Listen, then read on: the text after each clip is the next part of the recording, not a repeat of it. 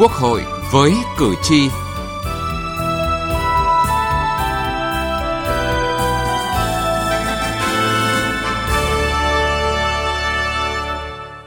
Thưa quý vị và các bạn, Tiếp nối thành công của Diễn đàn Kinh tế Xã hội các năm 2021 và 2022, hôm qua 19 tháng 9 tại Trung tâm Hội nghị Quốc gia Hà Nội, Diễn đàn Kinh tế Xã hội năm 2023 với chủ đề Tăng cường năng lực nội sinh, kiến tạo động lực cho tăng trưởng và phát triển bền vững đã diễn ra với nhiều gợi ý chính sách được gợi mở, trong đó trọng tâm vào tăng cường nội lực, khơi thông nguồn lực, hỗ trợ doanh nghiệp vượt khó, nâng cao năng suất lao động, bảo đảm an sinh xã hội trong bối cảnh mới. Chương trình Quốc hội với cử tri hôm nay đề cập nội dung này.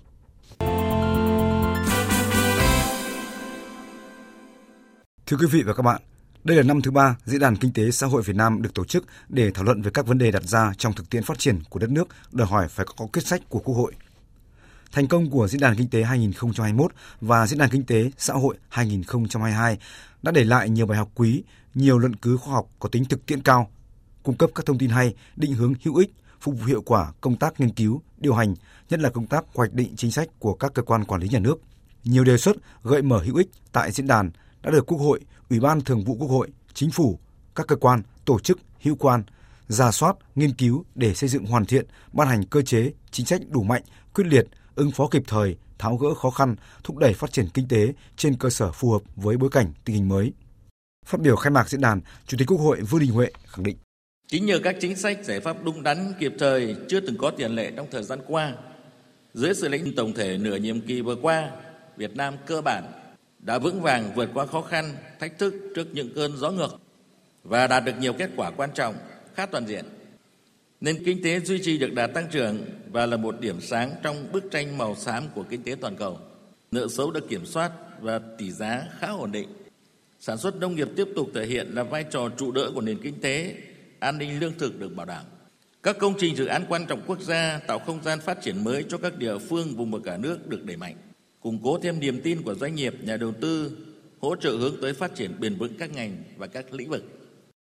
Chủ đề diễn đàn kinh tế xã hội năm nay tăng cường năng lực nội sinh, kiến tạo động lực cho tăng trưởng và phát triển bền vững không chỉ là vấn đề thời sự cấp bách mà còn mang tính chiến lược lâu dài đối với sự phát triển trong dài hạn bởi tình hình kinh tế xã hội nước ta từ đầu năm đến nay dù vẫn đạt được nhiều kết quả tích cực, nhiều điểm sáng so với bức tranh sám màu của kinh tế thế giới, nhưng cũng đã bộc lộ nhiều khó khăn, thách thức hơn so với dự báo. Theo Phó Giáo sư Tiến sĩ Trần Đình Thiên, Nguyên Viện trưởng Viện Kinh tế Việt Nam, Việt Nam là ngôi sao ngược gió nên cần giải pháp bất thường. Điểm mấu chốt ngày hôm nay và tôi muốn nói rằng là để cái điều kiện để bảo đảm cho lưu thông các nguồn lực trong nền kinh tế là tôi dùng một khái niệm một cái là tam thông phải bảo đảm được tam thông thì khi đó là chúng ta mới khỏi khỏi phải bàn luận những cái chuyện gọi là cụ thể mà những cái ách tắc cụ thể thứ nhất là thông suốt về hạ tầng. Thứ hai là thông thoáng về cơ chế. Và cái thứ ba đó, thông minh bộ máy. Ba cái yếu tố này, thông suốt về hạ tầng thì là vận hành về nguồn lực. Trong nền kinh tế nó mới bảo đảm được, giao thông mới tốt được. Tới đây thông tin là cái nguồn lực cơ bản, thì hạ tầng số nó phải thông. Thứ hai là về cơ chế, thì công khai minh bạch cộng với cạnh tranh bình đẳng sẽ bảo đảm cho nền kinh tế này nó thông hơn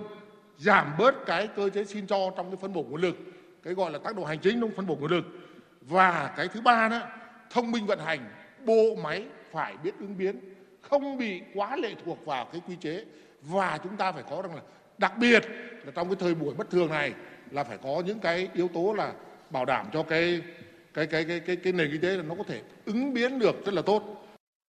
Bà Lê Hồng Thủy Tiên, tổng giám đốc điều hành tập đoàn Liên Thái Bình Dương kiến nghị tạo hành lang pháp lý thông thoáng, tránh đổ thừa cho cơ chế.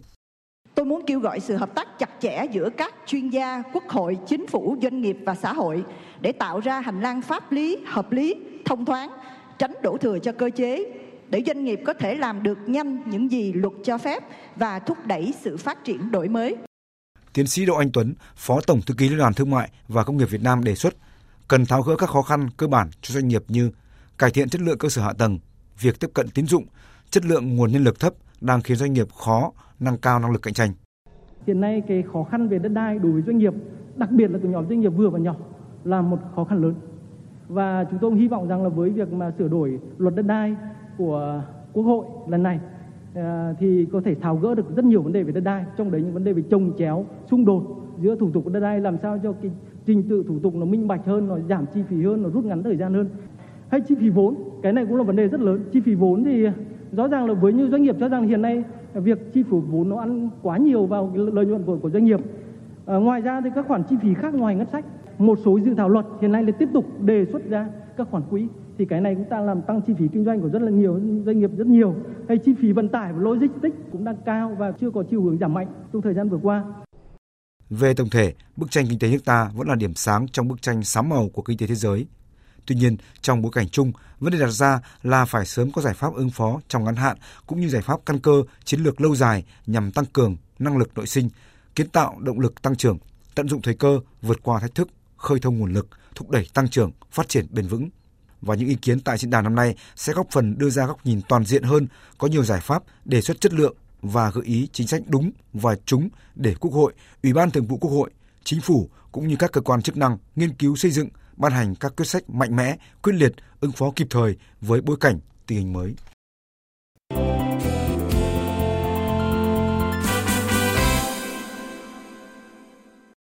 Thưa quý vị và các bạn, nhà ở và bảo hiểm xã hội là vấn đề nóng đặt ra tại diễn đàn Quốc hội thời gian qua và đây tiếp tục là vấn đề an sinh xã hội được đặt ra tại phiên thảo luận bàn tròn tại diễn đàn kinh tế xã hội năm nay về nâng cao năng suất lao động, bảo đảm an sinh xã hội trong bối cảnh mới, nhằm bổ sung sửa đổi các dự án luật đang trình Quốc hội xem xét tại kỳ họp thứ 6 tới đây. Liên quan đến câu hỏi thời gian qua vấn đề gia tăng rút bảo hiểm xã hội một lần đang nhận được nhiều sự quan tâm, cần có sự sửa đổi bổ sung các luật có liên quan trong thời gian tới để khắc phục những vướng mắc hiện có. Thứ trưởng Bộ Lao động Thương binh và Xã hội Nguyễn Văn Hồi cho rằng vấn đề rút bảo hiểm xã hội một lần là một thực trạng rất dai dứt. Trong giai đoạn 2016-2022, số người rút bảo hiểm xã hội một lần lên đến 3,5 triệu người và thường rơi vào các trường hợp đóng dưới 5 năm, 70%. Nguyên nhân là do người lao động chưa nhận thức được hết vai trò của bảo hiểm xã hội trong bảo đảm an sinh xã hội trong cả cuộc đời, một phần do hoàn cảnh khó khăn của người lao động. Về các giải pháp trong thời gian tới, Thứ trưởng Nguyễn Văn Hồi cho rằng Chúng ta phải giải quyết vấn đề về mặt nhận thức, tăng cường cái truyền thông, tăng cường cái vận động xã hội. Chúng ta nên có các cái chương trình xúc tiến để mở rộng cái việc mà tham gia bảo hiểm xã hội và có các cái chương trình. Và cái việc thứ hai nữa là chúng ta hoàn thiện các cái cơ chế các cái chính sách để tăng cái tính hấp dẫn của bảo hiểm xã hội và có cái cơ chế chính sách để hỗ trợ cho cho người lao động một cái khoản tài chính tạm thời đấy trợ cấp để giải quyết trong cái lúc khó khăn Chia sẻ về chính sách giúp bảo hiểm xã hội một lần trong dự thảo luật bảo hiểm xã hội sửa đổi, Phó chủ nhiệm Ủy ban xã hội Đặng Thuần Phong cho rằng cần làm rõ đâu là chính sách thể chế hóa nghị quyết, đâu là giải pháp tình thế. Nhiều ý kiến khác cũng đã đưa ra Ờ, cũng phải tính toán làm sao có cái giải pháp nào cho nó hợp lý. Nhưng mà quan điểm của ủy ban chúng tôi thì ờ, bất kể chọn phương án nào, nhưng mục đích là phải đảm bảo được an sinh xã hội lâu dài cho người lao động. Cái đó là vấn đề quyết định. Thì anh chọn phương án nào và anh điều chỉnh chính sách như thế nào đó để chính sách bảo hiểm xã hội thực sự thu hút và giữ người lao động gắn bó lâu dài với mình, nó mới là vấn đề quyết định. Đấy, còn rút bao nhiêu, rút một lần, rút như thế nào thì đây là những cái giải pháp nghiệp vụ phải tính và cũng phải căn cứ theo cái thực trạng. Hiện có 5 nhóm chính sách lớn trong luật bảo hiểm xã hội sửa đổi trình lên Quốc hội. Đáng chú ý là sửa đổi quy định mức đóng hưởng bảo hiểm xã hội, quy định thu chi quỹ bảo hiểm xã hội, giải quyết việc trốn đóng bảo hiểm xã hội, giải quyết việc rút bảo hiểm xã hội một lần, cải cách hệ thống bảo hiểm xã hội một cách hiệu quả hơn, công khai minh bạch hơn, quy định về đầu tư an toàn hiệu quả của quỹ bảo hiểm xã hội trong tương lai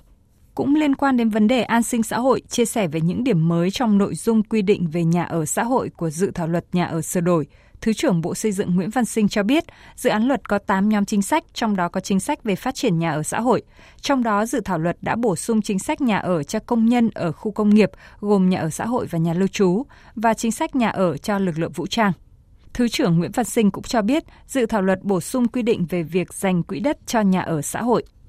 thì lần này thì trong dự thảo luật thì chính phủ cũng đang trình quốc hội theo hướng là giao cho ủy ban nhân dân cấp tỉnh sẽ chủ động là dành đủ quỹ đất để phát triển nhà xã hội theo đúng chương trình kế hoạch đã được phê duyệt. Đấy, và theo như vậy thì ủy ban nhân dân cấp tỉnh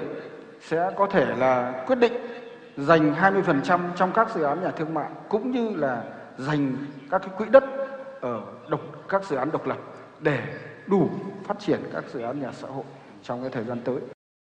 Cùng với đó còn có nhóm chính sách ưu đãi chủ đầu tư tham gia dự án nhà ở xã hội như miễn tiền sử dụng đất, vay vốn với lãi suất ưu đãi. Về đối tượng thụ hưởng chính sách nhà ở xã hội, dự thảo luật giảm bớt các thủ tục xác định đối tượng mua nhà ở xã hội, bỏ tiêu chí về cư trú, công dân Việt Nam muốn mua nhà ở xã hội chỉ cần có đủ điều kiện về thu nhập và nhà ở.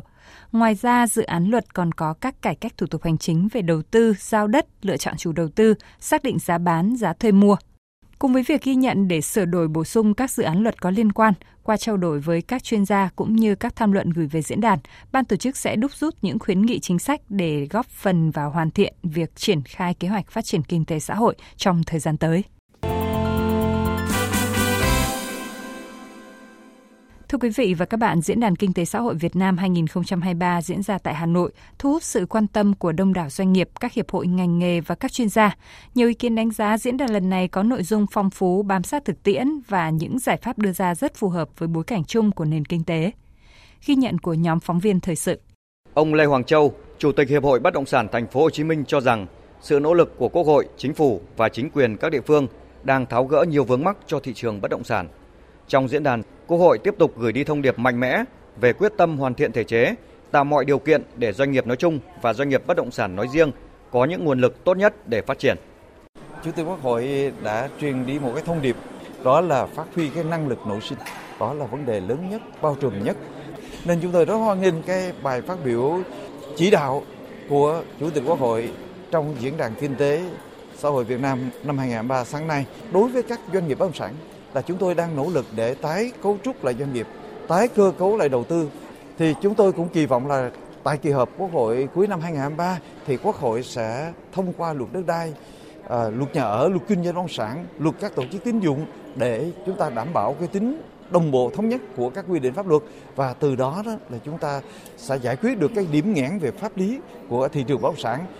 Phó giáo sư tiến sĩ Hoàng Văn Cường, Ủy viên Ủy ban Tài chính Ngân sách của Quốc hội cho rằng Nước ta có nhiều tiềm năng cần được khơi dậy để phát triển bứt phá.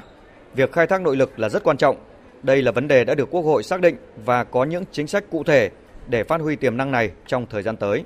Những tiềm năng con người, những vấn đề về khoa học, công nghệ và đặc biệt là chúng ta đang cái thời kỳ của cái dân số vàng thì đấy chính là những cái nguồn lực bên trong để tạo ra cái sức mạnh để phát triển bền vững. Rõ ràng cái chủ đề về tăng cường năng lực nội sinh đây là một chủ đề để chúng ta muốn khơi dậy cái nguồn lực bên trong và kết nối với những cái đà phát triển xu thế của thế giới để chúng ta kết nối vào và tạo ra được một cái vị thế chỗ đứng của quốc gia trong một cái chuỗi kinh tế của toàn cầu. Tiến sĩ Nguyễn Đình Cung, nguyên viện trưởng Viện Nghiên cứu Quản lý Kinh tế Trung ương nhấn mạnh những ý kiến tại diễn đàn đã gợi mở nhiều giải pháp hỗ trợ doanh nghiệp. Tuy nhiên, những chính sách cần được ban hành kịp thời và thực hiện có hiệu quả. Phải giúp doanh nghiệp giảm chi phí mà giảm chi phí là phải ờ, giảm thuế. Lãi suất không giảm được nữa rồi, thì phải giảm thuế, phải miễn thuế, miễn phí. Nghĩa là những phí miễn gì, giảm gì được cho doanh nghiệp thì miễn và giảm. Đừng có đặt ra mục tiêu là tăng thu ngân sách, mà lúc này là phải chi ngân sách. Cùng với giảm như thế thì ngân sách phải chi nhiều hơn để cho người dân, người ta đi mua hàng tăng đầu tư lên để cho có công an việc làm để dân có thu nhập dân đi mua Thưa quý vị và các bạn, Diễn đàn Kinh tế Xã hội Việt Nam 2023 tăng cường năng lực nội sinh, kiến tạo động lực cho tăng trưởng và phát triển bền vững đã thực sự tạo nên không khí sôi nổi, cởi mở, khách quan và rất ý nghĩa cho những người làm chính sách. Đến đây chúng tôi xin kết thúc chương trình Quốc hội với cử tri hôm nay. Chương trình do biên tập viên Thu Huyền biên soạn. Cảm ơn quý vị và các bạn đã quan tâm theo dõi.